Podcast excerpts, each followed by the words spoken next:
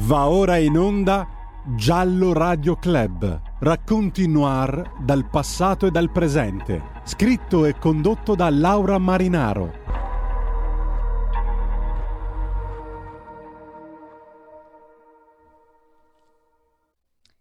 Era il 17 aprile 1991 quando Pietro Maso, lo ricordate, nel Veronese, uccide i genitori Antonio Maso e Maria Rosa Tessari insieme ad un gruppo di amici avevano organizzato tutto. Lo fa per l'eredità. Allora lui aveva 19 anni, prende 30 anni di carcere, ha finito praticamente di scontare la sua pena, è uscito e sembra che insomma eh, la sua bramosia di, di, soldi non sia quietata, tant'è vero che sua sorella dice spesso di avere paura. Erika Denardo e Omar, al secolo Mauro Favaro, i due fidanzatini eh, che il 14 dicembre 2001 a Novi Ligure uccidono la mamma di lei, Susi Cassini, e il fratellino undicenne Gianluca in una maniera davvero efferata, tutti lo ricordano. Avevano 16 anni, erano in preda a droghe e deliri e mm, confesseranno senza sapere di essere intercettati mentre sono in caserma.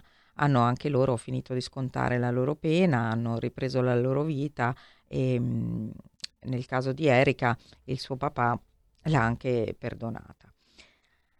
Benno Neumar, 4 gennaio 2021 a Bolzano, facciamo un salto diciamo nel tempo, uccide il padre Peter e la mamma Laura Perselli, ricordate, loro due avevano già paura di lui, comunque aveva avuto atteggiamenti psicotici in passato e si chiudevano addirittura in camera.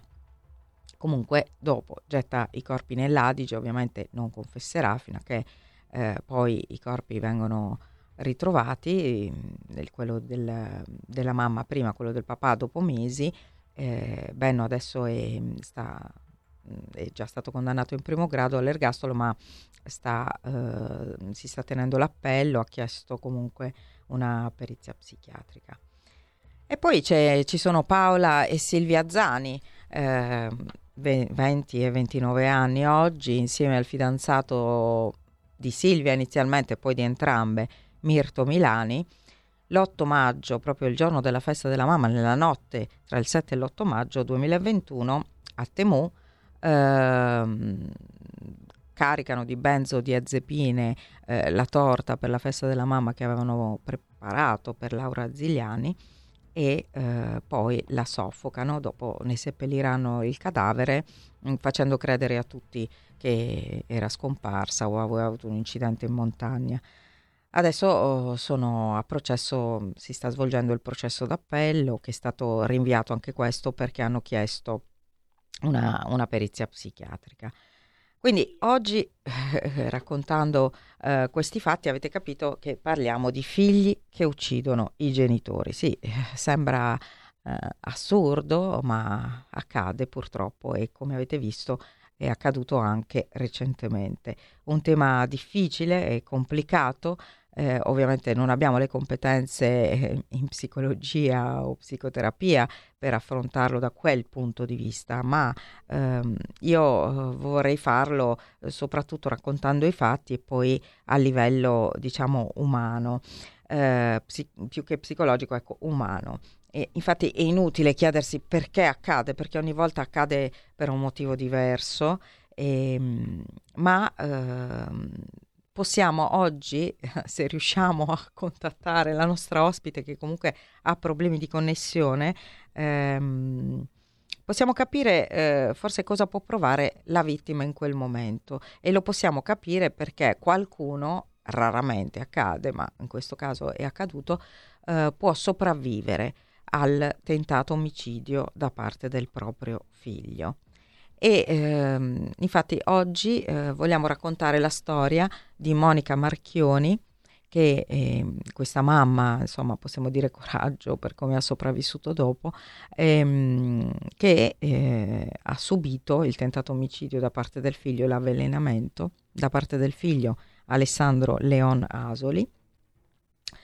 E e poi ha visto morire in pochi minuti invece il suo compagno, quindi il patrigno di quel ragazzo che lui, Alessandro, aveva tentato di avvelenare nella stessa sera. Non so se ricordate eh, questa vicenda, è abbastanza recente. I fatti risalgono al 15 aprile 2021. Ehm, eh, Alessandro, eh, la mamma Monica e il patrigno detto Lollo, si trovano a cena. Mm, Alessandro ha insistito per preparare lui, per cucinare lui delle penne al salmone, delle penne alla, al salmone e panna e mh, mm, si è chiuso in cucina, non, quindi nessuno ha visto cosa ha fatto. Sta di fatto che eh, il papà eh, le ha mangiate tutte eh, perché Monica ha detto che lui non, non sentiva bene i sapori, invece lei si era accorta che c'era come dell'ammoniaca, qualcosa nel retrogusto di queste penne che non andava, ne ha mangiate poche. Sta di fatto che eh, l'uomo si alza da tavola, si sente male e praticamente in pochi minuti muore soffocato sul divano. Lei invece eh, a quel punto comprende, inizia a lottare, il figlio la, ehm, la soffoca con dei cuscini, tenta di soffocarla con dei cuscini, ma lei urla per quanto può, riesce a richiamare l'attenzione dei vicini che di fatto accorrono e chiamano i soccorsi e, e poi la salveranno, anche se insomma sono stati lunghi lunghi mesi di rianimazione perché insomma eh, quello che Alessandro aveva dato in pasto ai genitori era nitrito di potassio che è una sostanza che di per sé non sarebbe velenosa, ma che in grandi quantità eh, diventa un veleno terribile, una, una dose davvero letale. Eh, abbiamo dei problemi con Monica. non riusciamo ad averla qui. Eh, quindi vi racconterò un po' io perché appunto Monica l'ho sentita eh, proprio ieri e quindi eh, mi ha raccontato questa storia. Innanzitutto come ha fatto Monica ehm, vi chiederete voi come ha fatto a, a sopravvivere eh, sia fisicamente che non solo fisicamente, perché quando ti succede poi una cosa del genere tu hai due strade davanti, o annientarti oppure eh, decidere di andare avanti, perché non si sa. Una cosa è chiara che in quel momento Alessandro, che lei fino a qualche giorno chiama il ragazzo, non era più suo figlio. Lei legge negli occhi di suo figlio eh, qualcosa di demoniaco. Eh, infatti Alessandra, eh, Monica ci racconta che Alessandro, lo vedete nelle foto, vedete le foto con la mamma, eh, era molto molto legato alla mamma. Eh, quando più o meno aveva 14 anni eh, lei si era separata dal, dal, papà di Alessandro, una separazione comunque civile, anche se diciamo le cose tra di loro non andavano. Um, Alessandro non aveva un grande rapporto allora con, con, il papà e quindi era veramente molto legato alla mamma. La mamma poi aveva conosciuto il nuovo compagno e, e Alessandro l'aveva accettato, quindi era questa la sua nuova famiglia. Ma qualcosa era successo in Alessandro mh, mm, nell'ultimo periodo. Eh, la mamma racconta che, cioè, io le ho chiesto ovviamente che bambino è stato Alessandro e lei mi ha raccontato che era un bambino meraviglioso, ma anche un ragazzino meraviglioso. Eh, diciamo che un po' di problemi aveva iniziato a darli con le scuole, non aveva tanto voglia di studiare, ma vabbè, quanti bambini non hanno voglia di studiare o hanno voglia più di giocare, ma non è che tutti si trasformano in assassini. E, oppure gli succede quello che è successo ad Alessandro. Sta di fatto che eh, ultimamente sembra che Alessandro eh, fosse diventato quasi eh, freddo, poco empatico, fosse quasi un'altra persona. Continuava a dire che, che, lui, che a lui interessavano solo i soldi e il successo, eh, continuava a chiedere alla mamma eh, se loro erano ricchi.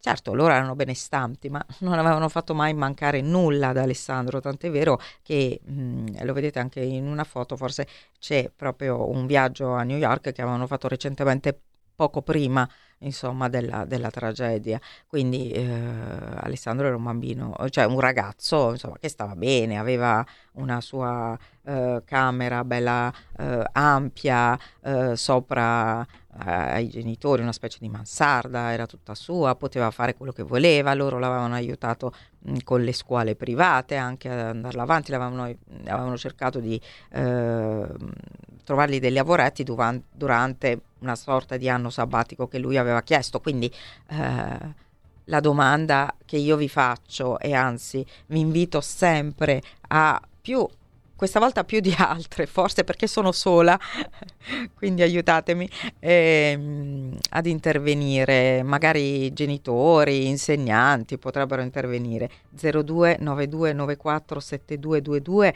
o 346 6427 756. Um, qual è il problema? Questa mancanza di empatia in tanti ragazzini e come fare per risolverla, come fare per educare alla gentilezza, al rispetto. E questi sono i temi e queste sono le domande che oggi si fa ancora a Monica.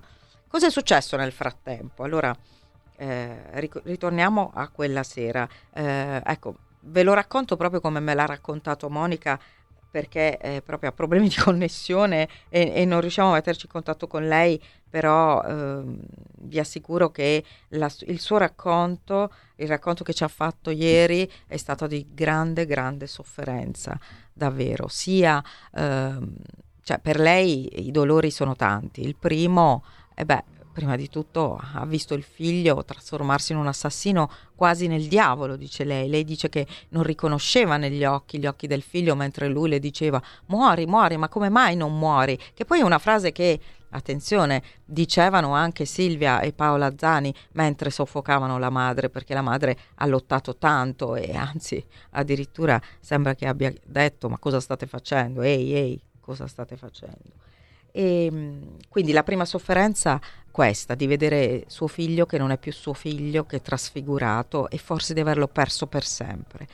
La seconda sofferenza, quella fisica in se stessa, quindi questa, questo urlo disumano che le viene da dentro eh, mentre soffre, mentre lotta per non morire, per trovare un pertugio mh, mm, dalle mani. Lui aveva messo anche i guanti in lattice addirittura alle mani. Eh, strano che poi non gli sia contestata la premeditazione, comunque poi del processo parliamo dopo. E, ehm, e poi la terza sofferenza, che è quella che ancora ovviamente non passa e probabilmente non passerà mai, di aver visto l'uomo della sua vita, l'amore della sua vita, eh, morire in quella maniera lì per mano di suo figlio. Quindi tre sofferenze diverse. Voi immaginate cosa deve essere stato quel momento e, e tutto il tempo dopo, no? eh, per fortuna i vicini eh, hanno, hanno, chiamato i soccorsi, quindi eh, Monica è stata portata in ospedale, nel frattempo ovviamente ehm, qualcosa di strano sul figlio subito si è capito, per cui è stato fermato. Ah, qui c'è una quarta sofferenza che si aggiunge a queste tre sofferenze e non so se lo ricordate, ma nei primi tempi c'è stato persino qualcuno che ha, anche in televisione, degli opinionisti eh, della quarta ora o della quinta ora, dico io, che hanno addirittura eh, l'hanno buttata lì, insomma, eh, vabbè, ma non è vero che è stato il figlio, è stata la madre che ha tentato di avvelenare gli altri due eh, perché altrimenti non si sarebbe salvata. Vabbè, eh, cioè, lascia il tempo che st- trova questa follia, eh, ma per fortuna poi da questa follia, diciamo, Monica è uscita eh, prima che in altri, in altri momenti. Ehm, l'idea che si è fatta Monica, cioè io mi chiedo, no, perché? Allora, Pietro Maso, ok, aveva un movente abbastanza definito, cioè l'aveva fatto per, per l'eredità Uh, l'ho sempre ammesso, e, era così. Uh, Erika e Omar, forse perché appunto anche lì c'era una mancanza di empatia, era successo qualcosa, erano nel periodo dell'adolescenza, sbandati, eh, non potevano sopportare magari il no della mamma. eh, e quindi a quel t- punto hanno veramente agito con un'efferatezza pazzesca. Vabbè, Benno ok, eh, psicotico, però eh, anche lui eh, quello che voleva prima di tutto era mettere le mani sulle proprietà dei genitori perché fondamentalmente non aveva voglia di lavorare e quindi eh, così eh, si sarebbe sistemato, no? E, mm, per Silvia, Paola, Zani e Mirto Milani, diciamo, la definizione del movente non è ancora ben certa, nel senso che nel primo grado ehm, eh, cioè scusate, nel, durante la, la contestazione il rinvio a giudizio mh, mm, è stato contestato un movente di mh, mm, non buoni rapporti con la madre, eh, beh, non ben definito, ecco, non è stato definito un movente economico ehm, né tantomeno di altro tipo, eh, anche se sicuramente il sospetto che il movente fosse economico è forte, visto che comunque ehm, Laura Zigliani aveva parecchie proprietà e quindi le figlie eh, che non lavoravano, una eh, era stata appena licenziata da un RSA, l'altra eh, studiava. Eh, e soprattutto il fidanzato poi che si era introdotto, intromesso nella loro vita, addirittura aiutava Laura, gestiva eh, delle proprietà in bed and breakfast, quindi probabilmente il movente è economico. Ma loro in aula hanno addirittura esagerato. Ecco sì, c'è un, eh, un messaggio. Infatti dice qualcuno, il problema è la vita troppo facile, un'educazione in cui essere viziati ormai è dato per scontato e a monte la società basata sulla ricerca e l'ostentazione del superfluo. Infatti io sono d'accordissimo su questo e anche Monica è d'accordo su questo, me l'ha proprio detto, cioè mio figlio a un certo punto eh, non era più lui e, e, quindi quello che gli interessava era solamente poter mettere mano ai nostri soldi senza... Eh, senza mettersi a cercare un lavoro o a fare qualcosa per trovarlo un lavoro, ok? Ehm, eh, comunque sta di fatto che eh, le, le, ragazze, le, le, le, Zani in aula nella scorsa udienza è stato veramente pesante anche per me che sono un genitore ascoltare quello che ho ascoltato, hanno addirittura adombrato eh, la tesi per cui loro avrebbero eh, premeditato e architettato e poi compiuto l'assassinio della madre e l'occultamento del cadavere perché la madre voleva uccidere loro. Ovviamente questa è una tesi che non ha nessun riscontro, non ci sono assolutamente prove, sono solo le loro parole che dicono che lei aveva tentato di avvelenarle con la candeggina, ma mh, mm, e, e, e, diciamo al 99,999% eh, falso. Sta di fatto che eh, comunque è grave comunque. Anche lì io vedo una mh, mm, proprio questo, quello che diceva Monica e insisteva nel dire Monica, la mancanza di empatia. E, mh, mm, vediamo se eh, invece adesso riusciamo a parlare con qualcuno che ha aiutato tantissimo Monica e, e che insomma di cui vi racconterò. Adesso andiamo un attimo in pubblicità. Stai ascoltando Radio Libertà, la tua voce libera, senza filtri né censure, la tua radio.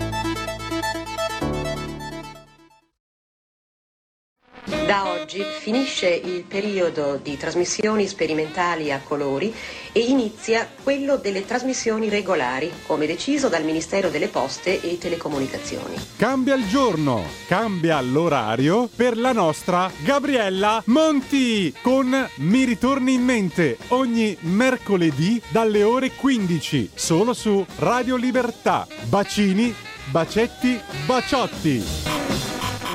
Buonasera signorina, kiss me goodnight.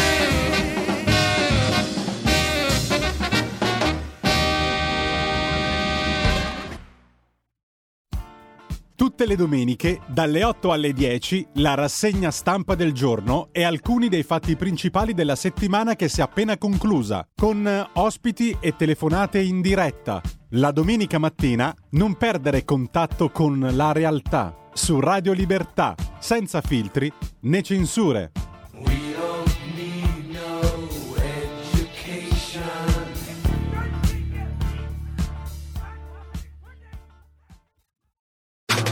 Stai ascoltando Radio Libertà. la tua voce libera, senza filtri né censura. La tua radio.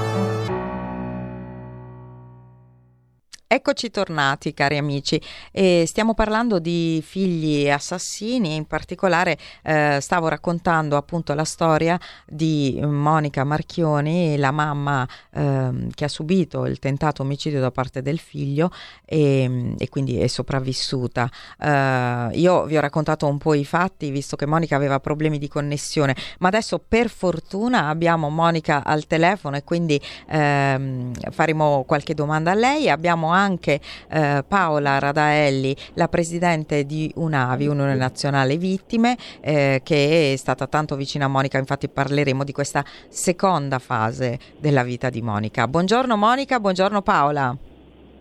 Buongiorno Laura. ah, tutte e due insieme.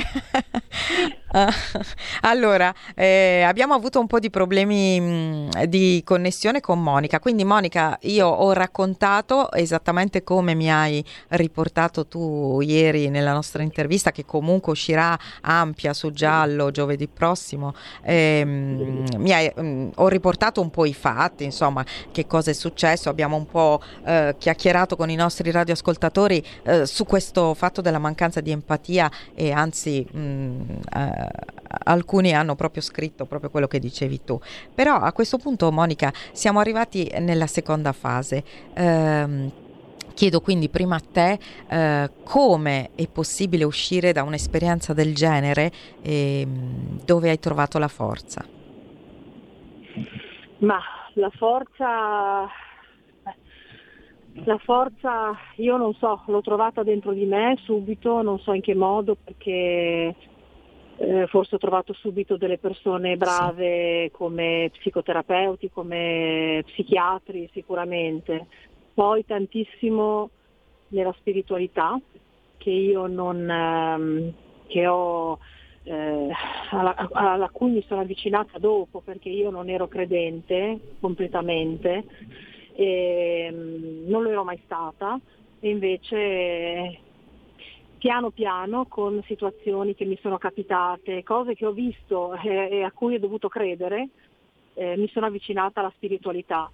E poi, non ultimo, mh, Sì. mi è capitato in, eh, in internet di cercare qualcuno Sì. che potesse i primi mesi starmi vicino, poi aver passato una cosa simile alla mia perché mi sentivo molto sola, molto sola e abbandonata anche da tante persone che conoscevo e mi è capitato di vedere appunto Unione Nazionale Vittime. Ho scritto appunto a- a- alla signora Radaelli che ancora non conoscevo, a Paola, mi ha risposto praticamente immediatamente e mi hanno fatto um, entrare in questa associazione che potrei dire meravigliosa. Quindi tutte queste Sono cose d'accordo. sicuramente mi hanno aiutata tanto. Paola, ehm, com'è stato il tuo incontro con eh, Monica? Immagino tu naturalmente da mamma, anche da nonna, eh, come me, ehm, io ho sentito, a differenza di, di quello che dicevamo prima, ho sentito una forte empatia proprio con Monica. Eh, ovvio che è difficile, è devastante la sua storia e tanto più per noi che siamo mamme. Com'è stato il tuo incontro con Monica e, e poi cosa state facendo insieme? Allora, guarda, intanto grazie Laura di avermi rinvitato nella tua bellissima trasmissione perché dai voce proprio a queste persone che hanno tanto bisogno di raccontare ma tanto bisogno di essere ascoltate. Brava. Guarda, l'incontro con Monica è stato prima di tutto per uno scritto, una mail dove eh, mi sono cadute le braccia. Quando mi ha scritto ho detto, oh mio Dio, cosa è successo? E prima di rispondere a questa mail ho parlato con il direttivo dell'associazione e ho detto signori qua bisogna avere molta cautela a trattare questa- questa- questo Sì, fatto sì. perché è veramente una cosa al di fuori, cioè, che non puoi immaginare, no? Ed è stato il primo contatto diciamo scritto con Monica, per cui ho dato la risposta, ho dato il mio numero di cellulare, ci siamo sentite. E quando ci siamo sentite si è aperta completamente. E devo dire che è una persona fantastica, Sì. dopodiché ci siamo incontrate e credimi le lacrime non sono mancate, ma tuttora non mancano. Perché quando io la incontro sento quel qualcosa dentro, perché da mamma, da Eh, sì. mamma non saprei proprio come, ehm, come sarei riuscita a reagire io in Mamma una mia. del perché è veramente diciamo, uno degli atti più, più- più brutti che ci sono stati eh, in questi anni e soprattutto dentro nella nostra associazione, pur avendo dei casi veramente importanti Infatti, no, infatti. dentro noi, però quando tu parli di un figlio che tenta di uccidere quella persona che ti ha messo al mondo, io credo che sia una cosa veramente eh, fuori da ogni Eh sì, eh sì. Esatto, e Monica devo dire è una persona fantastica, tanto è vero che noi, vabbè, sai, eh, Sì. l'aiuto viene fatto perché noi ci riteniamo una grande famiglia, per cui siamo tutti vicini, ridiamo, scherziamo e piangiamo insieme. Monica oltretutto è diventata la nostra coordinatrice dell'Emilia Sì. Romagna, bella tosta, che va avanti senza guardare in faccia a nessuno e soprattutto perché ovviamente queste cose qui non devono più capitare, per cui dare Brava. voce a queste cose perché prevenire è la cosa migliore, ma soprattutto perché non accadano più. Eh, infatti, infatti. Eh, Monica, mh, è successo questo Sì. poi ultimamente, no? Eh, tuo figlio, Alessandro Leon, in aula durante il processo d'appello, che si è concluso comunque con la conferma di 30 anni di carcere perché non è stata appunto contestata la premeditazione. Questo a livello procedurale io la ritengo una cosa un po' assurda perché era premeditatissimo. Comunque vabbè, tant'è. Eh, lui ha, tra virgolette, ammesso l'addebito, ecco diciamo così, non confessato, perché la confessione è un'altra cosa secondo me, è vero Monica? Esatto, Ecco. assolutamente, purtroppo rido amaramente. eh, Ri- raccontaci, eh, raccontaci come l'hai saputo, cioè proprio quello che mi hai detto ieri e, e cosa hai provato in quel momento.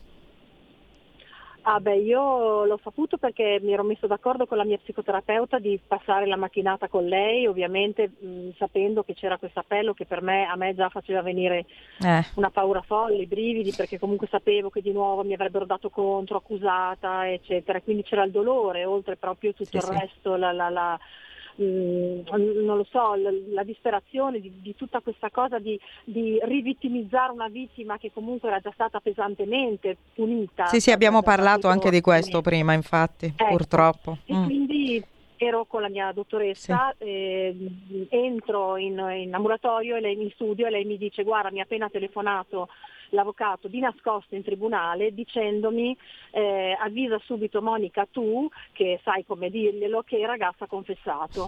A quel punto eh, ovviamente la dottoressa me l'ha spiegato, me l'ha fatto sapere in maniera molto diplomatica Soft. e molto tecnica. Io, cosa che non mi è mai successa, mi sono, no, mi è successo una volta in realtà in tribunale quando l'ho incontrato, mi sono sentita male, ho avuto un malore e poi, poi ho urlato come una pazza tutto il pianto che avevo disperatamente, eh, cosa che ripeto non è sovente per me farlo perché io non sono una che manifesta molto i propri sentimenti, però eh, non ce l'ho fatta. Ci voleva. È stato una- uno shock terribile. Shock, Sì, perché dovete immaginare che in quel momento Monica ha realizzato ancora più di prima, cioè se si può ancora di più, ancora di più di quando era sotto quei cuscini di lino che forse ti hanno salvato, come dicevamo ieri, ancora di più che eh, cioè, suo figlio era davvero un assassino. Cioè se, se confessa, se ammette l'addebito, attenzione, non confessa perché lui non ha sì, eh, come hanno fatto Silvia Zani, Paola Zani, Mirto Milano, ma Milani, io ero in aula, hanno detto ammettiamo gli addebiti, eh, chiediamo scusa alle persone a cui abbiamo fatto male. Sì, ma non è che è un per- una richiesta di perdono quella, quella è un'altra cosa, quella è un'altra cosa. Assolutamente, assolutamente. Ovviamente non non posso chiederti se perdonerai perché il perdono è solo di Dio o chi per lui, ma ti chiedo a questo punto, tu a questo punto è cambiato qualcosa, cioè come vedi il futuro o, o il presente nei suoi confronti? Perché è cambiato qualcosa dopo questa ammissione di colpevolezza? Ma è cambiato qualcosa subito, è stato come ti dicevo uno shock. E adesso devo, dovrò elaborare di nuovo con, perso- con, tutti i tecnici, li possiamo chiamare così, ma mm. io dico Valeria, la mia psicoterapeuta, che è lei quella che mi sta seguendo, perché chiaramente c'è un discorso mio interno, interiore che è, è, molto pesante da affrontare. Poi eh, in questi giorni ho pensato molto a tutto quanto, ho realizzato appunto, come dicevi tu, che è una confessione e non è un pentimento, perché è ben lontano dal pentimento, quindi io eh, sinceramente non mi sento di dire se lo perdonerò, quando lo perdonerò, perché, perché come dicevamo ieri il perdono va elaborato anche per una cosa più sciocca, quindi in un caso del genere dove comunque non c'è una richiesta di perdono, tra l'altro, quindi la mia vita è stata messa, perché sai è facile, un genitore che non, non, non l'ha provato ti dice ma eh, è sbagliato da parte di una mamma, da parte di un papà, bisogna perdonare i figli, tutto c'è un limite. Questa è stata una cosa veramente enorme, cioè la mia vita è completamente devastata. Eh, devastata, eh. io lo chiamo, io parlo, mi, mi, definisco sempre come New Orleans dopo l'uragano Katrina sì. ed è così, ed è così quindi parlare di perdono eh, è molto molto molto molto difficile adesso. E ci sono mai stati degli, dei cenni di eh, avvicinamento da parte sua, di lui alla famiglia, a te, a qualcuno che ti è vicino? Ma guarda, eh, in realtà c'è stato 20 giorni dopo e l'ho scoperto qualche giorno fa, Uh-huh. Eh, 20 giorni dopo, mm, più o meno, ha scritto a mia mamma una lettera ah. eh, che io potrei definire, ancora non l'ho letta per bene, quindi non ne voglio ancora parlare mm, apertamente perché non voglio dire delle Comunque... sciocchezze, però potrei definirla manipolatoria anche quella. Uh-huh. Quindi non di pentimento. Ecco perché dicevo il pentimento comunque ci deve essere anche dall'altra parte la voglia di essere perdonato, ma non c'è e quindi io mi avvicinerei a una persona che fondamentalmente non mi vuole. E non e è poi... più lui.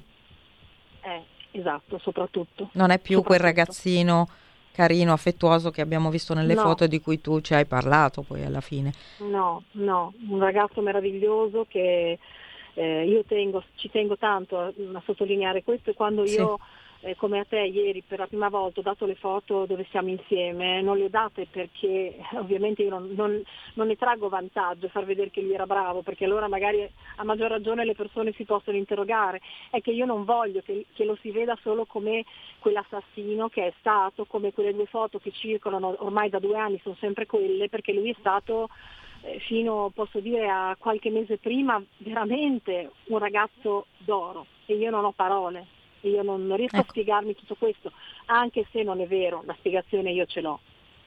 Sì, l'ho un po' accennata. Sì. sì. Sì. Il cambiamento repentino posso attribuirlo a cose mh, al di là dell'umano mm. il repentino, però sì. probabilmente tutto il resto... Sì. Infatti questa signora scriveva il problema è la vita troppo facile, un'educazione in cui essere viziati ormai è dato per scontato e a monte la società basata sulla ricerca e l'ostentazione del superfluo, quindi non sempre la famiglia, cioè può essere anche quello che è fuori. Ma infatti io questo um, mi fa molto piacere che tu mi abbia fatto parlare questa mattina e cercherò di dirlo quando mi intervisteranno altre volte, eh, non è la famiglia, bisogna smettere di dire che è la famiglia, perché non è sempre la famiglia, no. sì a volte, ma non è sempre non la famiglia. solo. Eh, è molto molto quello che c'è fuori perché eh. Eh, quando tu educhi un ragazzo a tutto, ai principi, all'educazione, all'amore e poi lui torna in casa e poi la paghetta e lui torna in casa e mi dice ma mamma ma perché lui ha 500 euro in tasca tutti i sabati e tu gli dai la paghettina? cosa fai? Eh, eh, eh, eh, eh, sì. Senti Paola, invece eh, ehm, noi ci siamo viste anche in Senato eh, per ehm, la presentazione di quella mostra bellissima che voi state portando in giro per l'Italia che racconta questi fatti eh, di cronaca pazzeschi ma mm, con diciamo la, la, mano di un artista e poi con, con delle parole insomma evocative. Eh, però eh, mh, si tende un po' in questo paese, anche la mia categoria spesso, a quasi inneggiare a, al carnefice e invece trascurare un po' le vittime, quello che sinceramente io non faccio mai. Però eh, Paola, voi come Unavi eh, per cosa vi state battendo? Ma guarda, intanto vorrei rubare prima di rispondere a questa domanda un piccolo particolare sì. sul perdono, perché voi stavate parlando sì, del perdono. Certo. Io ti sottolineo una cosa importante, tutti quei familiari di vittime o di familiari di vittime che abbiamo dentro nell'associazione, quando parli di perdono, loro si inalterano, eh sì. perché per loro il perdono di fronte a queste cose qua bruttissime accadute non riescono a decidere, cioè a neanche a parlare e a citare la, la, parola perdono. Immagino addirittura per una mamma che cosa possa essere, ecco questo che volevo dire. Sì. Anche se il percorso è lungo, eh, bisogna vedere se questo ragazzo prima o poi esca veramente eh, perché voglia un contatto con la mamma, voglia capire, voglia riprendersi in mano un attimino la sua vita chiedendosi perché ha commesso questa cosa, allora magari ci può essere un altro percorso. Ma il perdono, credimi Laura, eh, lo dico con il cuore, è una cosa veramente mh, mm, eh, impossibile. Che, diciamo al 90% non lo si riesce. Lo so, lo so. Dicono tutti che il perdono, infatti noi abbiamo anche un quadro, no? sì. che è il quadro della vicenda accaduta a Palagonia dove sono stati sì. uccisi i coniugi Solano e il versetto che ha scritto questo quadro l'ha scritto proprio Luca Ward e al finale di questo versetto dice Dio perdonali tu perché io non ci certo, riesco. Certo, quello che dico sempre anch'io, il perdono esatto. può solo lui o chi per lui, ma noi no, esatto. è troppo difficile. Esatto esatto. Per quanto riguarda la domanda che mi hai fatto, sì. guarda, tu eri presente in Senato, sì. hai partecipato, esatto, abbiamo avuto degli incontri prima della conferenza stampa in Senato, degli incontri con due ministeri importanti che sono il Ministero della Giustizia e il Ministero dell'Istruzione. Ah. Per quanto riguarda il Ministero della Giustizia, eh, eh, ci hanno aperto le porte, collaborazione con loro a 360 gradi, tanto è vero che non sto qui a dire ancora quello che stiamo facendo con loro perché... Certo, certo, poi lo, lo, lo, sveleremo quando... Esatto, esatto, però stiamo scrivendo dei, insomma, stiamo scrivendo delle sì. leggi appunto noi sì. come Unione Nazionale Vittime per il Ministero della Giustizia e per quanto riguarda invece il Ministero dell'Istruzione eh. Eh, abbiamo portato dei progetti, tra cui quello di ampliare l'educazione civica eh nell'educazione sì. sentimentale e relazionale, Bravo. perché l'educazione civica in questo momento messa come messa, che non è ancora una vera e propria materia, ma viene mm. eseguita dai vari professori, eccetera, ci vorrebbe un tutor invece per, questo, per questa materia e all'approfondimento, visto che negli ultimi anni eh, insomma, si parla spessissimo quotidianamente di bullismo, cyberbullismo e eh. violenza anche. Per cui bisogna far imparare a questi ragazzi che cos'è il vivere senza la violenza e soprattutto non metterla in pratica. E da questo insomma, sono nate delle, delle proposte e stiamo lavorando anche con il Ministero dell'Istruzione appunto per dar modo che si sviluppi sviluppi un programma molto più mirato su tutto questo. Grazie, grazie. Monica, vuoi dire qualcosa invece su, mh, mm, sulla tua vita oggi, eh, su dove hai ritrovato un po' di serenità, anche se ovviamente ti manca, immagino, da morire tuo marito, perché poi alla fine è que- cioè, la, la cosa, una delle cose più brutte che ha fatto tuo figlio è anche toglierti l'amore della tua vita. Assolutamente, anche perché era una persona conosciuta tra l'altro eh, a 50 anni, quindi proprio era la persona della mia vita nel vero senso della parola, non era solo magari una passione, era proprio l'uomo della mia vita, stavamo costruendo tante cose, facevamo dei progetti e, e adesso la mia forza la traggo da tutto quello di cui parlavo prima, che è la mia la mia ricerca dello, della, della, spiritualità, i miei percorsi di studi che faccio, eh, mia, io lo chiamo l'abbraccio con Unione Nazionale Vittime perché Paola parlava prima di famiglia e io lo intendo proprio come un abbraccio che è ancora più, Bello. ancora di più, Bello. quello. Mm. E quindi in tutte queste cose, nelle mie due cagnoline, stupende, speciali. Ah, quello, guarda, sfondi una porta aperta. Io proprio da quando ho il cane ho superato tanti momenti difficili anch'io. Ma è vero, eh? Grazie Sembra, è così. Sì, E poi basta perché la mia vita era, la mia famiglia erano loro, quindi nel Non giro di più. un'ora ho perso tutto, tutto. e ci sono ancora dei momenti in cui hai- ti viene in mente qualche odore, qualche sapore, qualche rumore di quella notte. Beh, io una cosa che ripeto sempre sono gli occhi, gli occhi di quello che era forse mio figlio quella notte, non lo so. E tante cose mi tornano in mente, non una, tante, tante, tante, tante. Il rumore dei guanti, quando si messi i guanti prima di, di soffocarmi con le mani, il- tutto, le L'ult- cose però più brutte. Mi L'ultima... avevano raccontato, Mm. scusami, No, no, no, no, di, di, di. la scientifica mi aveva raccontato che mh, quando è venuta in casa mia mi aveva consigliato di scrivermi un diario con tutti i ricordi perché li avrei persi Ah. anche e soprattutto per il processo. Sì. Ahimè invece persi. ne, ne aggiungo tutti, tutti i minuti, tutti, tutti i mesi che passano, ricordo con eh, una lucidità, una limpidezza quella notte come se la rivivessi. No, l'ultima domanda che ti volevo fare è proprio secca. Prego. Tu ritieni di aver avuto giustizia terrena, perlomeno? Cioè, secondo te? Eh, È un domandone. Eh. Io sono mamma di quel ragazzo e sono vittima. Come mamma ti dico basta, è sufficiente questo, lui deve pagare, la giustizia va fatta, Certo. purtroppo non so, anzi purtroppo sicuramente non ne farà 30 No. e spero che lui stia, che stia bene, che starà bene, insomma che non gli facciano del male. Come vittima ti dico no, Eh come no. vittima io avrei voluto l'ergastolo. Mi dispiace dirlo, sembra una persona cattiva, ma non è così, perché lui mi ha tolto tutto, consapevole di farlo, in mesi di premeditazione. Eh sì. Tu E ce allora l'hai tu l'ergastolo ora? Mm. Sì, esatto. Come, come tutte le altre vittime, vero Paola? Ce l'hanno Esatto. loro l'ergastolo.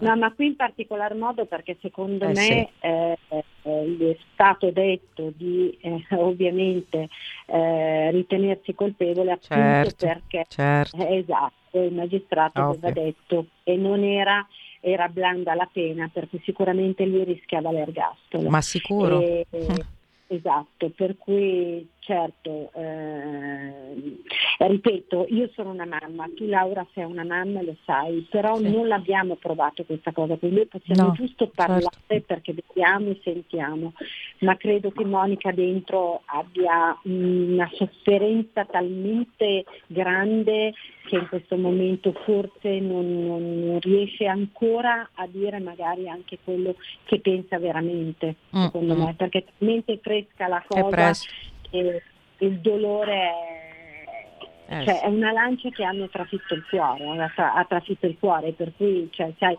sei sul borderline anche della tua vita stessa. Mm, mm, mm. E per cui secondo me il tempo, Sì. il tempo darà forse Sì. qualche risposta e spiegazione in più. È vero, è vero. E per concludere, quindi questa puntata intensissima e emotivamente forte ehm, anche per noi, insomma, che siamo mamme. E devo constatare che effettivamente anche come insegnante, eh, purtroppo molti giovani davvero hanno questa mancanza di empatia e quindi possiamo solo sperare nell'educazione alla gentilezza e all'empatia che non è solamente un abbraccio una coccola, ma è proprio uno stato dell'anima. Bisogna essere, bisogna educare i figli alla intelligenza emotiva e se non ce la si fa da soli, facciamoci aiutare perché ci sono gli psicologi e su questo sono d'accordissimo anche con la mia Monica, mentore, la dottoressa Abruzzone, che dice che la psicologia dovrebbe essere veramente eh, un servizio sanitario nazionale per tutti, perché non c'è da vergognarsi, insomma, a farsi aiutare, vero Monica, vero Paola? Assolutamente. tutti. Insomma, proviamoci tutti insieme con questo, ecco. E, e quindi a questo punto vi auguro buona giornata, grazie davvero a tutte e due. Grazie a voi. E, mm, scusate se all'inizio insomma ci sono stati problemi, però vabbè dai ce la siamo cavata Monica. No, Ti mi ho- dispiace, sono stata io, scusate No, tanto, ma non, non ma figurati, guarda, ti ho evitato la parte peggiore, cioè Anzi. proprio il racconto di quello che è Ecco. successo, l'ho fatto io attraverso le tue parole Grazie. perché ho avuto la fortuna poi di parlarti ieri e, e grazie sempre a Paola Infatti. per il suo impegno e per tutto quello che, fa, che fate tutte e due con Unavi. Grazie e Beh, Grazie grazie, ancora a te Laura. Laura di essere sempre al nostro fianco. Grazie, Grazie. a te Laura. allora a mercoledì prossimo, questa volta davvero parliamo del mistero di Bruce Lee. Avete ascoltato Giallo Radio Club.